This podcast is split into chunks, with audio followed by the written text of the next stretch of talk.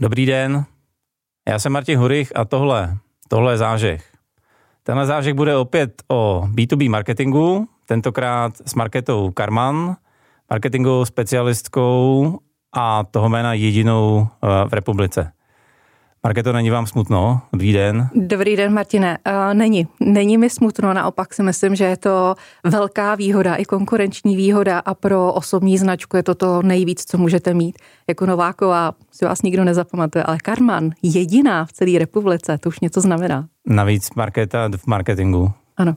Dneska bych se rád pověnoval takové ve volné návaznosti něčemu, co jsme tady probírali eh, o pár epizod zpátky s Lucí Zaky. Tam jsme se dotýkali toho, že je dobrý znát, eh, znát svého zákazníka. Vy se hodně profilujete do získávání informací o zákaznicích, my se do toho dostaneme jak. A svým klientům říkám, že protože jsme tenhle to cvičení spolu dělali, že dokážete o zákaznicích zjistit i číslo jejich eh, ponožek. Když budou chtít, tak ano. A mě to dělá dojem, že i když chtít nebudou. Nicméně, uh, pojďme se nejdřív podívat na vás. Uh, jak jste tam, kam jste doputovala, jak jste doputovala a co vás vůbec k marketingu přivedlo? No, vy jste to malinko nakous. Já jsem Marketa, dělám marketing, market, trh, obchod, takže pravděpodobně mi to asi bylo jako určeno i osudem. Přiznám se, že mě to vždycky jakoby vnitřně k tomu marketingu a obchodu táhlo. A přesto jsem vystudovala technologii kovu a na VŠHT, o které si přesto myslím, že je jedna z nejlepších ekonomek eh, v Praze. Okay. Jak to přijde, že na chemický je nejlepší ekonomie? No, protože uh, ta škola vám dá dvě věci. Jedna jsou ty odborné znalosti a hmm. druhá jsou potom ty nástroje. Ano, nepopírám ty odborné znalosti, já už dneska nepoužívám a nepoužiju, ale ty nástroje, které mi ta škola dala, tak ty opravdu používám každý den a jsou velmi využitelný a použitelný právě v obchodu a marketingu. Oni vás naučí myslet, naučí vás analyticky myslet, naučí vás pracovat v týmu s procesy, to všechno se už naučíte v průběhu studií, takže za mě VŠHT jako super. Super. Tak jo, uh, aby jsme se teda dostali co nejrychleji tam, kam chceme a aby jsme na analýze zákazníka strávili co možná nejvíc času. Uh, proč jste tady, Markéto? Spousta lidí z mojí bubliny, když se jich ptám, kdo je tvůj ideální zákazník, říká, já si myslím. Hmm. Dědeček v naší rodině, nepochybuju, že v jiných rodinách to říkali i jiní dědečkové, babičky, tatínkové a tak dále, a tak dále. Říkal, myslet znamená, a nedokončím, aby nás poslouchali i mladší ročníky před desátou hodinou večerní. Jak teda správně nemyslet a jak zjistit, kdo je skutečně můj zákazník, co ho zajímá, čím žije a co vlastně já mu dokážu nabídnout? Hmm. Přesně tak. Uh, hromada jakoby marketingu je právě založená na různých jakoby domněnkách, hmm. který o zákaznících máme. A uh, já, když se zeptám svých klientů, tak v lepším případě řeknou, že si myslí, kdo to je, ale uh, ve většině řeknou, že vlastně třeba nevědí. Hmm. A protože jsem na trhu vlastně nenašla jakoby nic, kde bych se dokázala k tomu nějak jako propracovat, tak jsem si potom udělala vlastní metodu a zjistila jsem, že ta nejjednodušší cesta je zjistit, jak zjistit, kde můj zákazník se ho jednoduše zeptat. A to je ta druhá část. Ta první část je samozřejmě nějaká, když to řeknu, analytická, právě číselná, kvantitativní, která definuje ten základní směr, ale ten základní směr si představme, že je třeba něco jako čtyřproudá dálnice a my musíme vědět, který to auto po tý, na té dálnici je ten náš zákazník. A tam už je potom nastupuje ta moje metoda, která nám dokáže zpřesnit, jestli na té dálnici ty zákazníci jsou ty dodávky, anebo ty Porsche, nebo, nebo prostě Škodovky. Než se dostaneme než vás budu trápit, abyste poodkryla trochu tajemství té vaší metody, kterou jste si podle všeho vyvinula sama. Měl bych dvě otázky.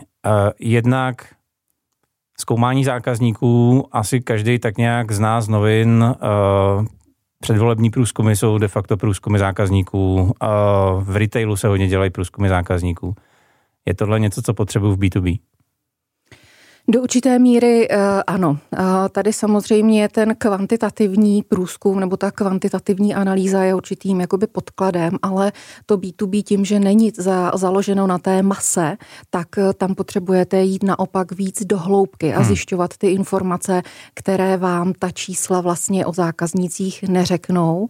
A u těch dotazníků zase jsme tam velmi limitováni tím, jak ho sestavíme, na co se ptáme a v zásadě si i těmi způsobem, jak je ten dotazník postavený, těmi otázkami, vlastně už štelujeme toho zákazníka do určitých jako odpovědí. A, a to je špatně. Takže já se snažím v té metodě za A potvrdit si to, co o zákazníkovi víme, ale zároveň vyvrátit ty domněnky, které tam máme a doplnit ta bílá místa, která o zákaznících nemáme. A tady to je třeba oblast, ve které prostě při každé analýze žasnu a moji klienti jako s nimi, že zjistí něco nového, nějaké wow, které je prostě o tom zákazníkovi vůbec nenapadlo. To zní mnoho zlepně. Další věc, než se dostaneme k tomu uh, kvalitativnímu průzkumu, uh, ta kvantitativní část co vlastně bych měl mít za data, aby jsme se vůbec mohli uh, touhle s tou cestou pustit? Jak mám být teoreticky připravený, co po mně marketa bude chtít? Mm-hmm. Eh, v tom B2Bčku tahle eh, vlastně eh, analytická část průzkumná, bych řekla, musí jít ve dvou krocích. První krok je, že si samozřejmě jdu jakoby od toho širšího po to uší, takže nejdřív si definuju to, jaký třeba typ firmy je můj zákazník, ale protože ve firmách sedí lidé, hmm. tak já potom si potřebuju dál zpřeznit, kdo je ten konkrétní decision maker, který rozhoduje o nákupu mého produktu nebo služby a ano, vím, že nákupní procesy ve firmách mohou být složité, ale vždycky je tam ten jeden mozek, je. ta jedna hlava, která rozhoduje. A to je to, co mě tam zajímá. Známe ty lidi, Měli bychom znát ty lidi. Dokážete mimochodem pora- pomoct už ve fázi, kdy já tak úplně nevím, kde je ten decision maker a jestli jeden nebo jich je pět? Hmm. Troufám si tvrdit, že ano, protože sama jsem prošla i korporátním hmm. biznesem a viděla jsem, jak složité někdy ty procesy mohou být, takže e, dokážu pomoct tomu, to k tomu klientovi identifikovat i třeba z toho pohledu, jestli nákup jeho produktu nebo služby o něm rozhoduje nákupčí a je to tedy jakoby nákup, anebo jestli už je to investice pro tu firmu. To se jako významně jako liší, takže ano, tam dokážu v tomhle základním směru toho uh, zákazníka vlastně nasměrovat. Mimochodem, v jakém typický segmentu se pohybujete, aby jsme měli představu, protože eh, posluchači, diváci, tady jsou hodně technicky založený lidi, IT firmy, výrobní hmm. firmy, obchodní firmy. Hmm. Uh, já jako musím říct, když to vezmu z těch ze všech analýz, které jsem dělala, tak větší množství jsem je dělala pro služby, ale jedna z prvních analýz, která vyšla úplně jako nejlíp, tak ta je paradoxně pro strojírenskou firmu. Super. O to to bude relevantnější. Teď teda máme vybráno eh, typ firmy, víme, kdo nám tam, jak já říkám, eh, kecá do prodeje, s kým teda já musím konzultovat nebo u koho musím získat ten souhlas. A jestli to dobře chápu, jdeme do té kvantitativní, pardon, kvalitativní části. Mm-hmm. Ta vypadá jak? To vypadá tak, že já se sejdu vlastně s tím klientem, to znamená se zadavatelem toho průzkumu a scházíme se v takovém menším jakoby okruhu. Záleží samozřejmě, jak ta firma je veliká. Já, eh, je dobré, aby tam u toho rozhovoru, který já potom s tím zadavatelem vedu, byli lidé, kteří jsou skutečně reálně v kontaktu s tím zákazníkem, což nejčastěji bývají třeba obchodní zástupci, může to být i někdo jakoby z call centra. Nicméně je dobré si tam eh, dobře dobře tyhle ty lidi nadefinovat, i s tím pomáhám tomu zadavateli, tak aby ta skupina těch lidí byla čtyři, řeknu maximálně pět, ono to potom ztrácí jakoby je. efektivitu. A vlastně tady já si projdu ten hloubkový rozhovor s tím zadavatelem samotným a tam nám to potom pomáhá zpřesnit ten profil toho, eh, toho jejich zákazníka. Hloubkový rozhovor zní jak uh, rozhovor doma v rodině, když jsem něco proved.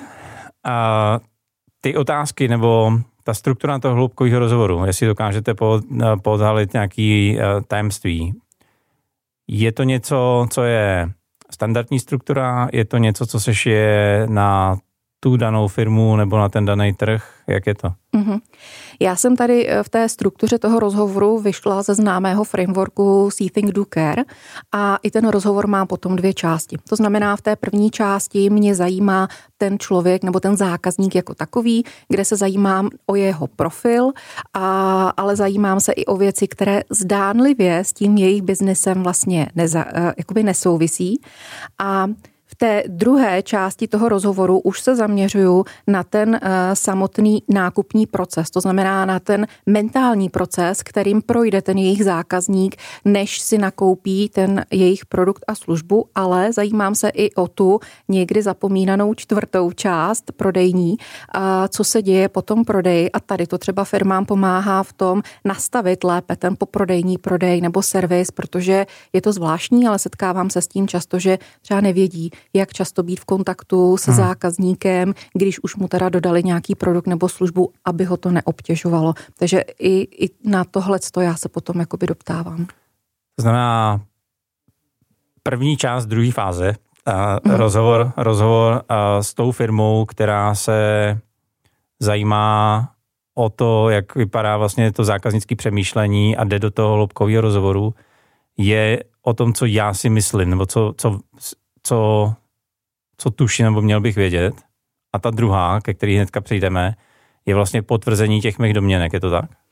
Je to tak, že já se eh, nejdřív zjišťuju na úrovni toho zadavatele hmm. je, jeho znalost toho zákazníka tak. a to mi vlastně nastavuje takový standard, řeknu nějaký etalon těch informací. A pak vlastně stejný rozhovor probíhá s tím jeho zákazníkem a tam už vidím, kde jsem se vlastně jako by lišil, eh, kde jsem třeba jako by nevěděl a porovnávám to. A, a samozřejmě při vyhodnocování těch výsledků tam mám potom svůj postup, eh, jakým vlastně eh, ty informace já vyhodnocuju, čemu přikládám větší váhu, čemu menší. A tady při tom vyhodnocení právě do toho vstupuje, eh, nebo je jako výhoda ten můj původně obchodní profil, kde, když to řeknu, čtu tam ty informace mezi těmi řádky. Někdy to ten zákazník řekne jako opravdu napřímo. Yeah vyřiďte jim, ať třeba vyřiďte jim, ať neposílají ty nabídky v Excelu. Jo? I takovouhle konkrétní věc tam může zaznít, ale někdy to úplně takhle konkrétní není a je to třeba jenom v určitém náznaku a jestliže se mi tam třeba ty náznaky objevují, tak samozřejmě tam je z toho ten takzvaný vhled, který já potom dál v rámci té, toho výstupu poskytuju tomu eh, zadavateli. Jak hluboko je dobrý jít, protože v té své bublině pozoru takový dva proudy, řekl bych. Jeden je, musíš mít avatara specifikovaného na člověka, léta, děti, věk dětí, auto, a jak už jsme tady eh, laškovali o těch ponožkách, mm-hmm. a nějaký obecný světonázor plus striktně ta profesní nota. Mm-hmm. Někdo říká, ale mě je vlastně úplně jedno, co ty lidi dělají eh, ve svém soukromém životě, hmm. protože mě zajímá jenom čistě ta profesní část eh, toho jejich života. Jak to máte vy? Hmm. Já se určitě i na tyhle ty věci z toho soukromého uh, života doptávám. Je to nejenom, uh, když se ptám třeba na koníčky nebo hmm. na to, jaké uh, značky uh, ti jejich zákazníci rádi využívají, tak samozřejmě uh, jsou to informace, které jsou potom i následně využitelné přímo v tom marketingu, že mi vlastně třeba zpřesní cílení reklamy, ale zároveň mě to pomáhá lépe jakoby pochopit toho zákazníka, protože to je ta, ta hlavní podstata, na něho se skutečně jako nacítit a na ten svůj biznis koukat jeho očima a přemýšlet jim. Takže já, když vím, jaký, zjednodušeně řečeno, lifestyle ten můj zákazník má, jak, jaký má vlastně mentální i nastavení, tak mě to samozřejmě usnadňuje tu práci a komunikaci s ním. Takže když vím, že můj zákazník je člověk, který je racionální a potřebuje se rozhodovat na základě čísel, tak mu tam nebudu předkládat nějak jako enormně emoce a říkat, že jsme jako super a skvělí a řeknu, hele, jedno číslo, druhý číslo, víme, jdeme. Zkrátíme ve výsledku i ten obchodní proces a, a spokojení jsou vlastně všichni. Právě jsem si, Markéto, prožil svoje malé wow, protože mě nikdy nedošlo, že to je, jestli mám rád Apple a hraju golf, jak mi může teoreticky pomoct potom v naklikávání facebookových reklam. Hmm. Samozřejmě může, protože takovýhle lidi ten Facebook je schopen samozřejmě no. zacílit, ale vy se třeba tady dozvíte, že ten váš zákazník buď na tom Facebooku není vůbec a pokud na tom Facebooku je, tak třeba zrovna tyhle informace tam vůbec nevyhledává. Jo, jo. jo takže i si tam upřesníte, na kterou tu síť nebo na který ten kanál se vlastně zaměřit a jakou informaci mu tam dát. Teď jsme trošičku předběhli. Eh, mám teda společeného svého zákazníka ideálního téměř do naha. Vím o něm všecko, co mi byl ochotný říct, díky vám možná i víc. Co s tím teďka? Jak to dál používat, tyhle hmm. informace? Ten výstup, který tam je, tak je vlastně dlouhodobě použitelný. Ten úplný základ v podstatě vám slouží k takové té centrální marketingové strategii, k jejímu nastavení, případně jakoby zpřesnění a, a potom ty jednotlivé části už se zase dají použít dál. To znamená, já to velmi často používám jako základní vstup pro určitě pro obsahovou strategii, protože to mi zase poskytuje ta druhá část té analýzy a jestliže jste v situaci, kdy víte, že potřebujete třeba psát blog a, a dávat nějaké příspěvky na sociální sítě a říkáte si, ty jo, co my tam zase budeme jako dávat, tak ta analýza vás dostane do situace, sakra, ten rok má jenom 365 dní, jak to tam máme všechno nadspat. Tam dostanete prostě 101 téma, který tam můžete do toho vlastně zapracovat a já pak dál mám zase na to ty svoje metody vypracovaný, tak aby se tam ten obsah jako dobře, jak, jak s tím obsahem vlastně jakoby dál, dál pracovat.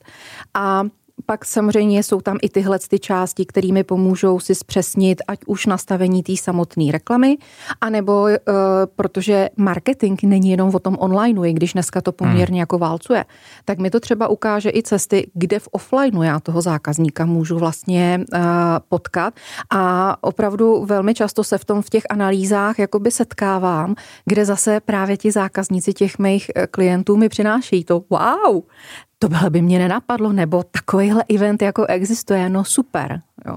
Takže uh, tohle je, t- takže ten výstup je poměrně komplexní a samozřejmě dál k tomu ještě vede to, že uh, kromě těchhle těch jako hardcore informací jsou tam ty moje informace, které v tom vidím a to můžou být už podněty třeba na inovaci služeb, okay. buď mm-hmm. zavedení nějaký nové služby nebo uh, zlepšení jejich parametrů, protože se stává, že jsou vlastně jako parametricky špatně nastavený a někdy fakt stačí jenom malinko, aby se to líp vlastně jako prodávalo.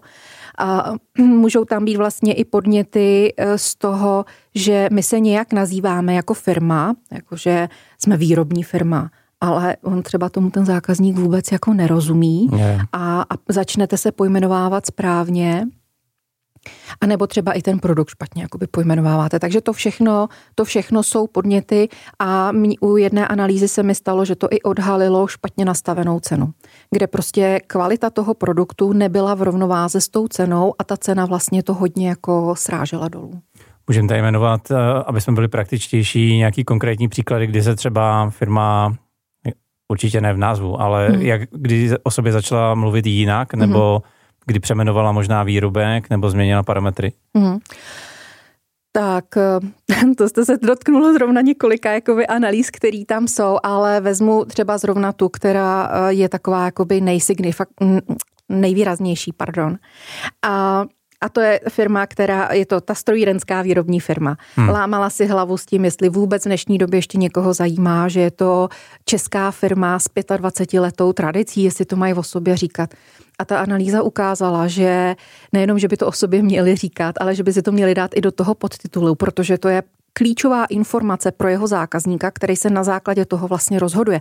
A v téhle jednoduché větě říkáte to nejdůležitější. To znamená, jsme česká firma, znamená to, že to vyrábíme tady, včetně náhradních dílů. A ty, můj milý zákazníků, nebudeš čekat tři měsíce, yeah. než mi dojede kontejner od někat jakoby z Ázie.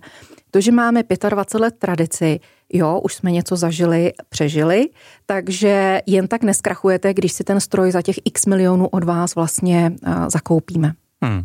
My jsme tady mluvili v uh, té zmiňované dřívější epizodě o strategickém marketingu.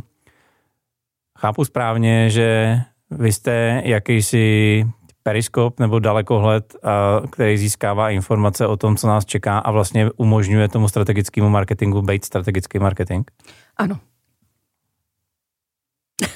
To byla krátká odpověď. A, OK, uh, posuneme se dál.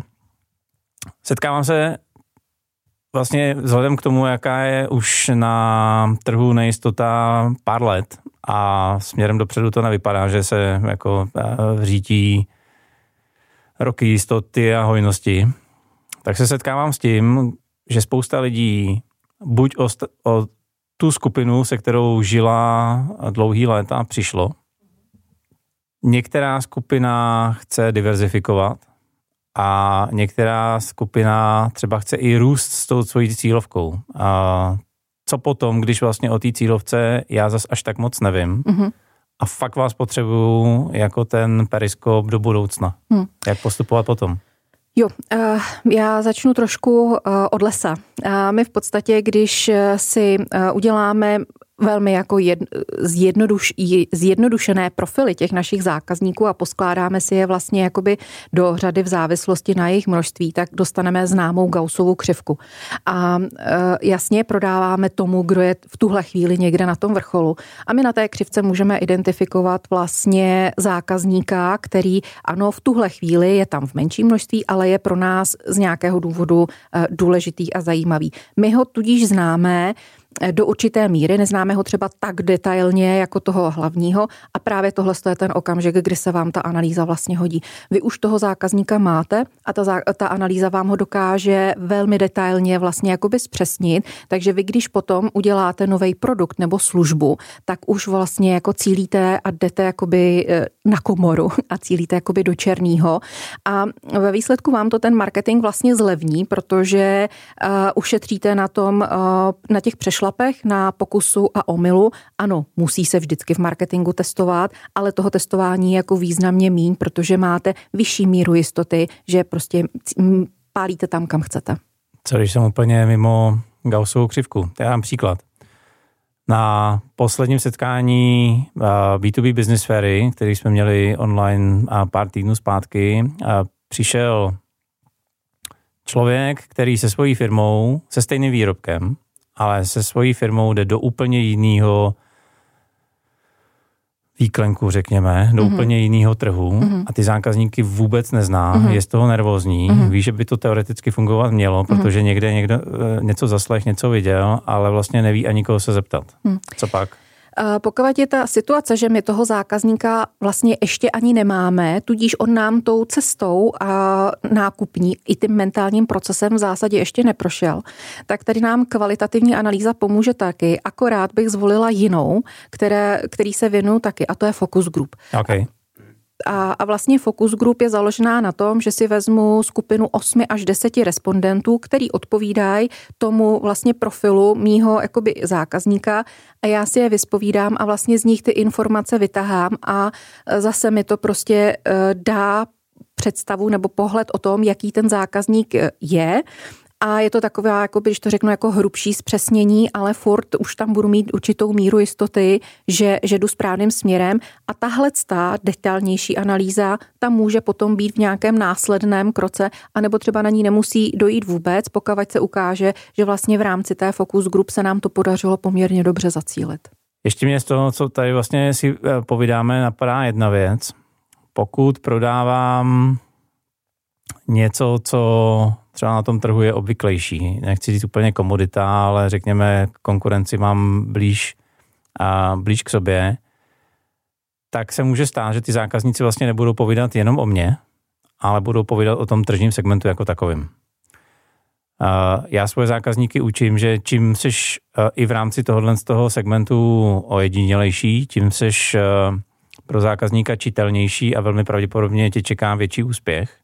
To znamená, jak z té hromady dat, který jsme uh, vysosali a je to vlastně úplně jedno, v kterém tom případě znám, už je mám, ale málo, neznám vůbec, jak ty data použít k tomu, abych já vlastně třeba validoval svůj business case nebo postavil úplně jiný, jak eh, najít svoji konkurenční výhodu, pokud já ji třeba ještě nemám a nemůžu si ji s tím trhem validovat. Jo? Uh, souhlasím s váma, že vlastně konkurenční výhoda je založená na jedinečnosti. Hmm. To znamená, že dělám něco, co nedělá nikdo jiný a když už dělám něco, co dělá někdo jiný, tak to dělám jiným způsobem. A v B2B ten jiný způsob je velmi často ten přístup. To znamená ta kvalita té služby anebo třeba i přístupu. S tím jsem se setkala, že vlastně prodáváte, jak říkáte, komoditu, nějaký produkt, ale prostě mají tam šikovnějšího, lepšího eh, obchodního zástupce, mají líp nastavený třeba zákaznický servis a ta firma si vybere právě tohohle z toho dodavatele. A tohle to jsou takový ty niance, který vám pomůže ta analýza vlastně jako vytáhnout, protože v té focus group je dobrý to, když jsou tam lidi uh, různých názorů a je ta skupina vlastně co nejpestřejší. Takže tam si tyhle ty podněty uh, vlastně vytaháte a pak samozřejmě je to o tom, že uh, některý ten podnět mu nebudete věnovat pozornost, některému si řeknete, jo, to je ono, tohle to ta konkurence vlastně jako nemá, tak tímhle směrem my se, my se zaměříme. My se zaměříme, OK. Pár minut zpátky jsme se bavili o tom, že mám data, data mi řeknou, o čem mám psát, ten typ zákazníka mi řekne, kde ho zhruba mám hledat mm-hmm. a v offlineu i onlineu, což mě přivádí k otázce, jaký nástroje, trendy, cokoliv, na co bych se měl soustředit směrem do budoucnosti. Proč se na to ptám? Teď je velký hype, řekněme, LinkedInu. B2B typicky. Všichni věří, že lidi jsou na LinkedInu. Ne úplně to tak všude je. Už jsme tady v podcastu říkali několikrát, že paradoxně čím dál od Prahy, tím LinkedIn je méně vytěžitelný. Před covidem vlastně nikdo nevěděl, co je LinkedIn. Tak pojďme se dneska podívat na to, o čem nevíme a co bude hitem za rok, za dva, za tři. Co, kde, kde vy jste a kde mm-hmm. my máme být. Hmm. Já jsem ráda, že jste zmínil právě ten LinkedIn, protože tohle to já tam jakoby vidím, takže třeba i v rámci jeho české hospodářské komory se snažím dělat i určitou osvětu a školit ty jeho české firmy, aby na ten LinkedIn vstoupili a vidím, jak v těch regionech je to pole opravdu jakoby neorané. A třeba jedním takovou mílkou je, že no my tam nejsme, není tam ten náš zákazník. A já třeba v tuhle chvíli vidím jako potenciál Twitter ale samozřejmě záleží, jakou oblast děláte. Jestliže se pohybujete jako v IT, tak eh, je to, je to váš jakoby kanál a co já u Twitteru třeba vnímám eh, jako velký potenciál je, že samozřejmě je to i nástroj nebo kanál novinářů. A vy, když na tom Twitteru dokážete se jako dobře zviditelnit, tyjo, tak tam máte jako základ pro super PR, protože kde si ty novináře najdou ty odborníky, který budou citovat v těch svých článcích nebo s nimi dělat ty rozhovory. Takže nemusíte pak platit za drahou agenturu, stačí věnovat v uvozovkách trochu času a energie. Takže já třeba vidím určitě uh, Twitter jako jeden z dalších uh, biznisových kanálů a hudbu budoucnosti, ale co vždycky jakoby platilo a ty, ty změny, které vlastně jako na trhu i ve společnosti jsou a potvrzují mi to, tak je, že opravdu je to diverzifikace těch kanálů. To znamená nespoléhat se na to, že teď tady máme ten LinkedIn. Kukněme se na Facebook, kde byl před deseti lety, kde je dnes a kde bude za deset let. Podle mě za deset let Facebook, pokud nezmění svůj přístup, tak prostě nebude. A firmy už samozřejmě tam od toho jakoby odcházejí. Takže dneska jako LinkedIn nám tady jako roste v České republice, ale nevíme, co s tím oni dál jako udělají. Takže určitě sledovat jakoby ty trendy. Přiznám se, že si netroufám tvrdit, že jako trendem bude TikTok. To je, může se to stát, ale zas až takový vizionář já v tuhle chvíli jako nejsem. Teď se omlouvám, jo. Taková osobní suvka, říkal jsem si, no jsem na TikToku a mám tam víc lidí jak ty. A on říká, na TikToku si měj, co chceš, to není TikTok, to je TikTok. jo, to říkají děti.